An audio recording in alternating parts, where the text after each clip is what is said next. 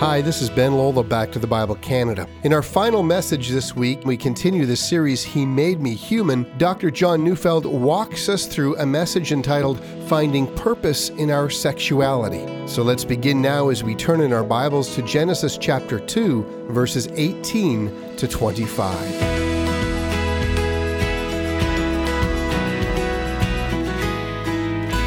Let's begin by reading our text. Then the Lord God said, it is not good that the man should be alone. I will make a helper fit for him. Now out of the ground the Lord God had formed every beast of the field and every bird of the heavens, and brought them to the man to see what he would call them. And whatever the man called every living creature, that was its name. The man gave names to all livestock and to the birds of the heavens and to every beast of the field. But for Adam there was not found a helper fit for him. So the Lord God caused a deep sleep to fall upon the man, and while he slept, took one of his ribs and closed up its place with flesh.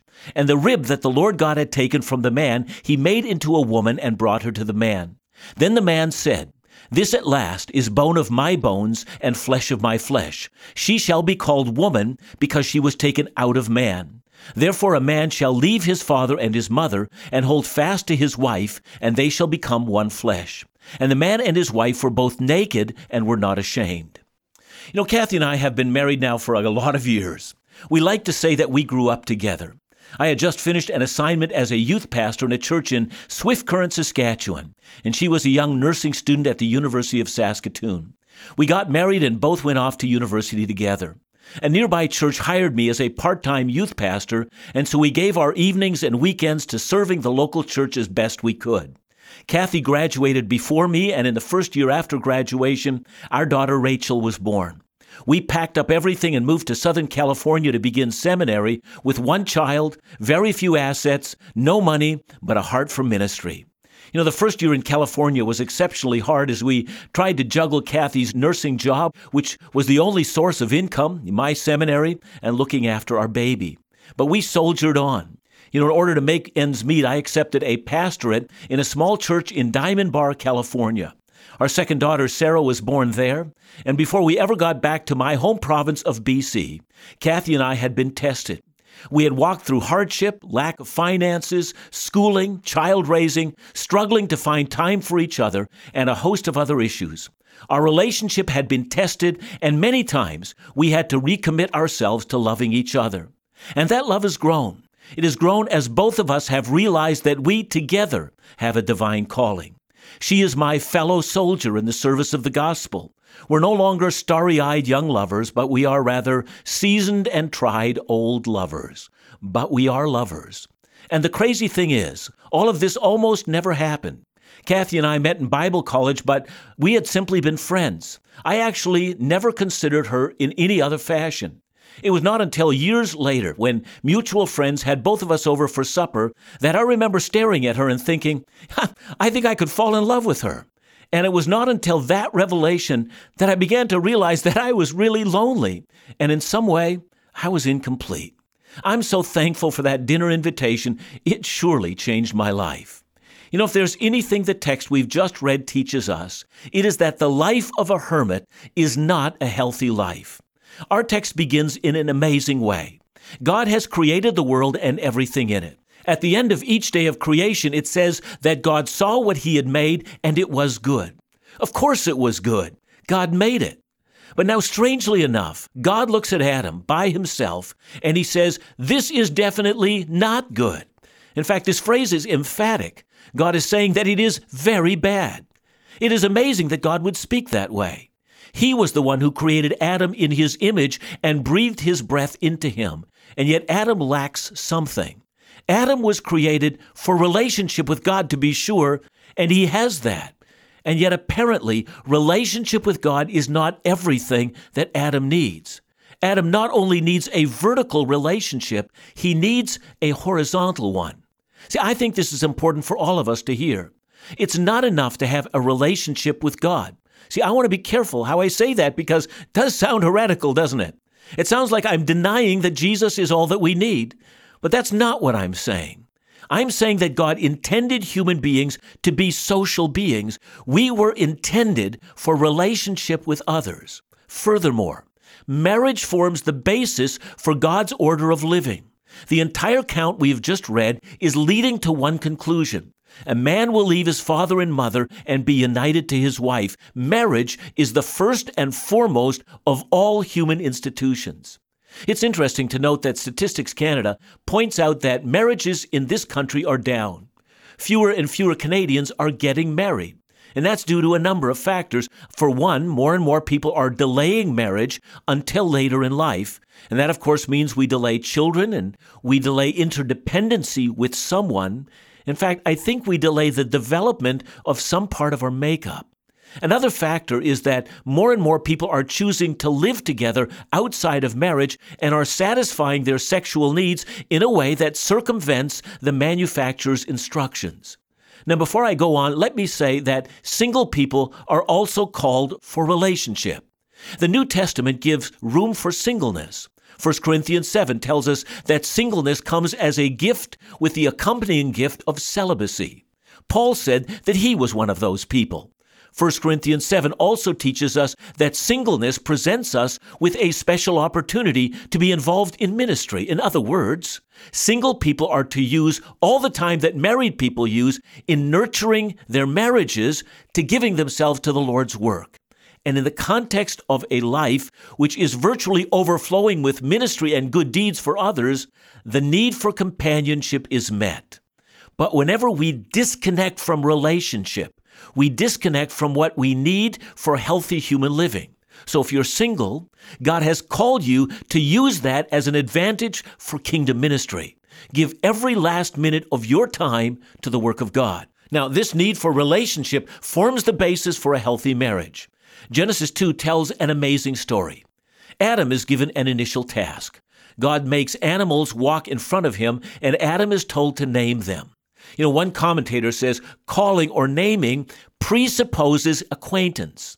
I guess we might say Adam is called to get to know the animals God has made, learn their purpose, learn their relationship to himself, and also by getting to know them, he learns that he is Lord over them, and he has been given mastery over all the work of God's hands. Now, others point out that this understanding of the animal world is the beginning of the scientific enterprise, understanding and knowing and categorizing God's creation. But now comes a curious phrase in verse 20. But for Adam, no suitable helper was found. Adam came to understand several things. He would have noticed that the entire animal world was divided into pairs, male and female. He had no mate. Adam would also have noted something else. None of the animals could be his helper. I mean, think of it. He had been given a task to be governor over the work of God's hands. He had been given a task to fill the earth with offspring. He had been given a task to tend the garden, this place of holiness, and he comes to realize that he cannot carry out his task, for he is alone, and his loneliness becomes profound. He, an image bearer of God, is found incomplete. Bruce Waltke says that it is not good for a man to be alone, but the man does not know that it is not good to be alone. So God had to prepare for him the gift of the bride. Until Adam came to see his loneliness, his lack, and his inability, he would never appreciate Eve. And there's an important application here. See, I've met both men and women who do not appreciate his or her spouse because he or she does not understand that it is not good to be alone.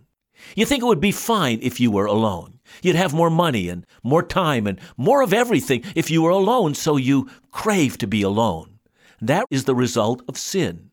We should crave fellowship and relationship and love and sacrifice and caring and gentleness, all those virtues that can only be met with people.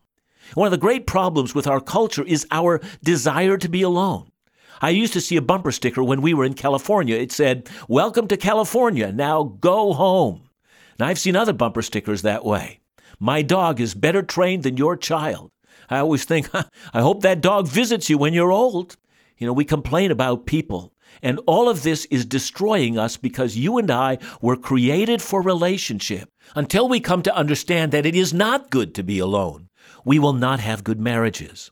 So God caused Adam to fall into a sleep, and he took out his rib and created a woman from it. Now, why a rib? Well, we're not actually told, only from it we learn that the woman shares in his substance, that is, she is taken out of him. And what follows is fascinating.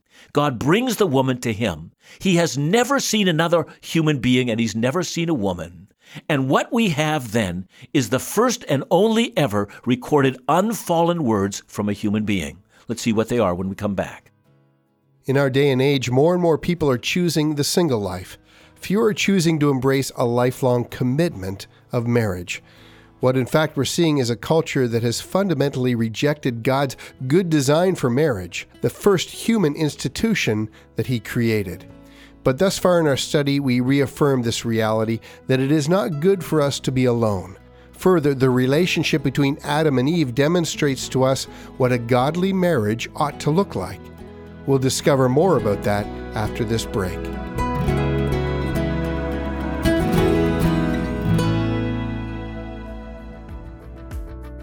Every home depends on God's supply. Back to the Bible Canada relies upon His supply through the faithfulness of our listeners. Thank you for your gifts that allow us to make new resources to help support you in your walk with Christ, as well as sustain our Bible teaching programs. Your support makes this ministry possible. Your generosity allows us to proclaim God's truth. Our families need it. If you wish to support us in a form of a donation, please visit backtothebible.ca or give us a call at 1 800 663 2425. Or you may consider joining our 1119 Fellowship Monthly Partner Program and have your contribution to this ministry recur on a monthly basis. To find out more about the 1119 Fellowship Monthly Partner Program and the exclusive benefits you unlock by joining, visit backtothebible.ca slash fellowship or give us a call at 1 800 663 2425.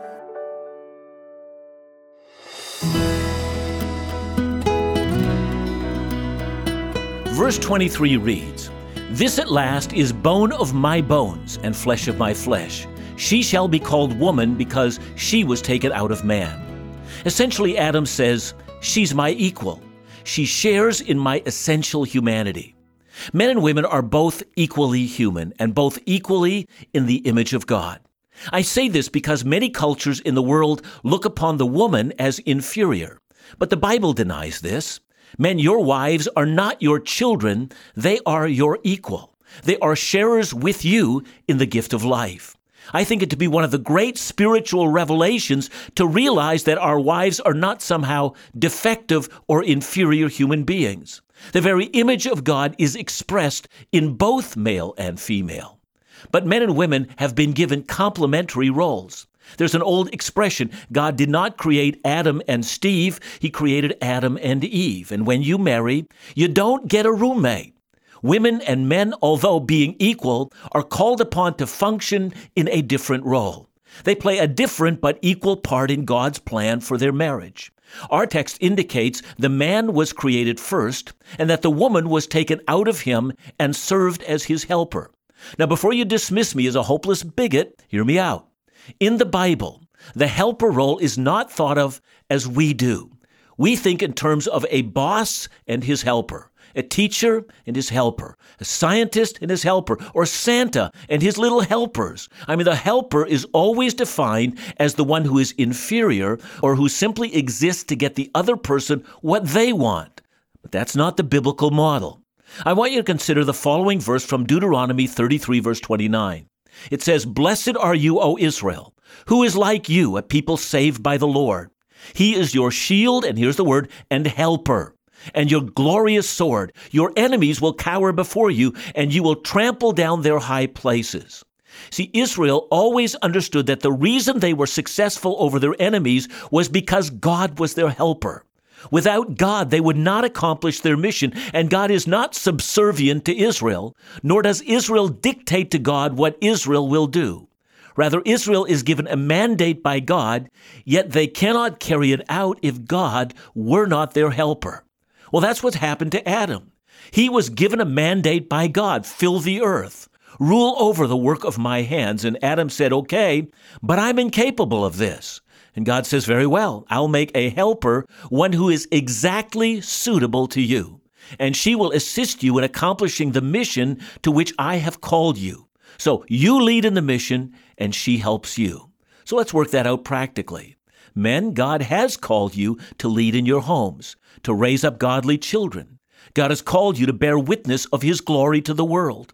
God has called you to carry out a ministry in which you serve God. You are His servant.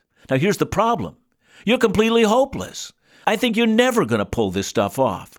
So God provided for a helper exactly suitable to you, one who is called to the very task that you were called to, and together you will accomplish this.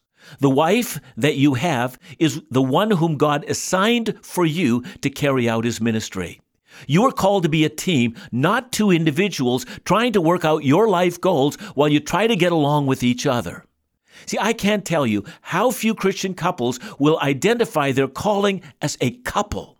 See how sad, and often men who often cannot identify calling from God and yet demand their wife submit to them. I mean, notice the language in verse 20. She is a helper fit for him or suitable to him. I've often spoken with men who have concluded their wives are their enemies. They sense they want to do something, the wife says she doesn't agree, and instead of viewing her as his helper, he tears away at her and rages at her unwillingness to bend. Listen, the very reason why you struggle with your wife is because something is wrong with perhaps both of your perspectives, but perhaps with yours. She is a helper exactly suitable to you. And women, hear me. Your husband was called upon to lead. Stop trying to lead him. Help him carry out what God has called him to do. Pray with him. Listen to his heart and realize he will fail without you. Sometimes he'll make mistakes and fail, and you're going to disapprove. And sometimes he may fall into despair. But you must never lose your respect for him, for both of you must recognize your joint calling from God. And so God created man and woman, and He institutes marriage. We notice three things about marriage. First, marriage is a permanent commitment to love. Listen to the words of Jesus as he comments on this in Matthew 19, verses 3 to 6. Some Pharisees came to him and they asked him, Is it lawful for a man to divorce his wife for any and every reason? Haven't you read? He replied that at the beginning, the Creator made the male and female, and he said, For this reason, a man will leave his father and mother and be united to his wife, and the two will become one flesh. So they are no longer two, but one. Therefore, what God has joined together, let man not separate. Listen to me, husbands and wives. When you come down from the altar of marriage, you have been brought together by God. From the day you pronounce your wedding vows, your relationship to your spouse and your relationship to God are permanently tied together. Let me say it again God brought you together. You say, Well, I don't love him or her anymore. Well, tough. God brought you together. You cannot now walk with God without walking with that spouse. Second, marriage makes all other human commitments secondary. I want you to notice that verse 24 says, A man will leave his father and mother. See, in the ancient world, a woman would leave her parents and come under the roof of her husband's family. She would then often come to be ruled by her in laws. But this passage says that it is specifically the husband who was to break free from his family and hold to his wife. See, I often meet people, parents, family members, who take their family member's side in a dispute in marriage. See, that's just wrong. Mom and dad, if your kids are married, you have no right to meddle in their marriage. Stay out of it. Husbands and wives, don't you dare complain to your parents about your spouse. Don't you dare complain to your friends about your spouse. You are to leave every other human commitment and make the commitment of your spouse the leading priority. And third, a marriage should be a place of intimacy, vulnerability, and mutuality. Verse 25 is really a fascinating verse. Only before sin entered the world was nakedness not shameful. Later on, Adam and Eve will be deeply ashamed of their nakedness. All through the Bible, nakedness speaks of our vulnerability and our dependence upon someone else. Sin makes this weakness seem almost unbearable. See, interestingly enough, the Bible never invites us back to the nakedness that there was in the garden. We may have come from the garden and were naked, but sin has meant that nakedness always speaks about a full disclosure of our wickedness. The church of Laodicea sinned, and Jesus said that they were poor, blind, and he says naked. Now, nakedness always speaks of being incomplete, exposed, and even condemned. But God will help Adam and Eve. He will provide them with clothing. And we're finally to stand before God in glory. Instead of being presented before God naked, believers are promised that we will stand before God with the righteous robe of Christ. And what's that all got to do with marriage? Well, marriage is always about nakedness. So I, I don't just mean physical nakedness. I mean, there is that. I mean vulnerability, because intimacy can only happen when we're vulnerable. Marriage is a rather frightening thing. Know, I can honestly say that before I got married, I thought that I was more spiritual than I presently think that I am. Turns out, I could hide my inadequacies and my inconsistencies and my failures. After all, I alone saw them and I was happy to excuse myself. But when Kathy and I got married and her clothing was hanging in my closet, and we shared a house together and a bank account together and lived with each other, I found someone who saw my faults I could no longer hide. And we can either use that to destroy each other or to safeguard and love each other and pour out grace and forgiveness and acceptance. And it is only in the relationship of acceptance in grace that we actually find how desperately we need each other. It is not good to be alone.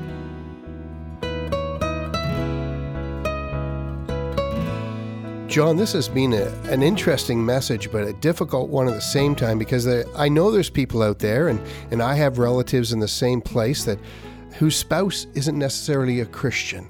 And, and how do they deal with all of this? Yeah, and there are so many uh, subcategories of marriage that I haven't spoken to. What I have done here today is I've talked about the ideal as God has created it. Um, there's so much brokenness. There's lack of an ideal. I mean, you mentioned someone married to an unbeliever. I mean, what do we do when there's adultery in the home or violence in the home? There are so many places where marriage has encountered brokenness, and I've actually addressed none of those in this message. I think that's for a different message. This one is simply to state the ideal that God has. Because if we never state the ideal, we will never know what God intended our marriage to. We'll only deal with our individual brokenness. Uh, uh, God has provided for us something that we should look at and aim towards and hope for and pray about. Um, and, uh, you know, down the road, we'll have another time to talk about some of the, the difficult sides of marriage as well. Today, whether you're married, engaged, or single, hopefully this message has spoken to you in unique ways. I pray that we would learn to recognize the God given purpose of relationships and our sexuality. Well, this is the final message this week in our series, He Made Me Human. But be sure to listen next week as Dr. Neufeld will walk us through chapter 3 in Genesis. Back to the Bible Canada, leading you forward in your walk with Jesus every day.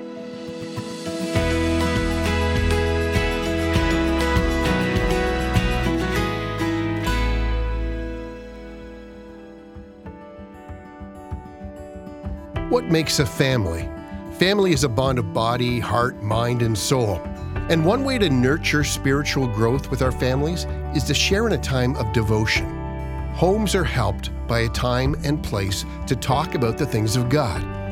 Family devotions may seem daunting, but help is on the way. This month, Laugh Again with Phil Callaway will release a new family devotional, Four Minutes for Frazzled Families. It's a 31 day devotional guide for parents or grandparents looking to provide spiritual leadership in their homes and for their families. Back to the Bible Canada believes these times of sharing together are critical for the spiritual growth of the family. So visit backtothebible.ca or give us a call at 1 800 663 2425 to request four minutes for frazzled families. And we'll send you and your family this helpful tool for free.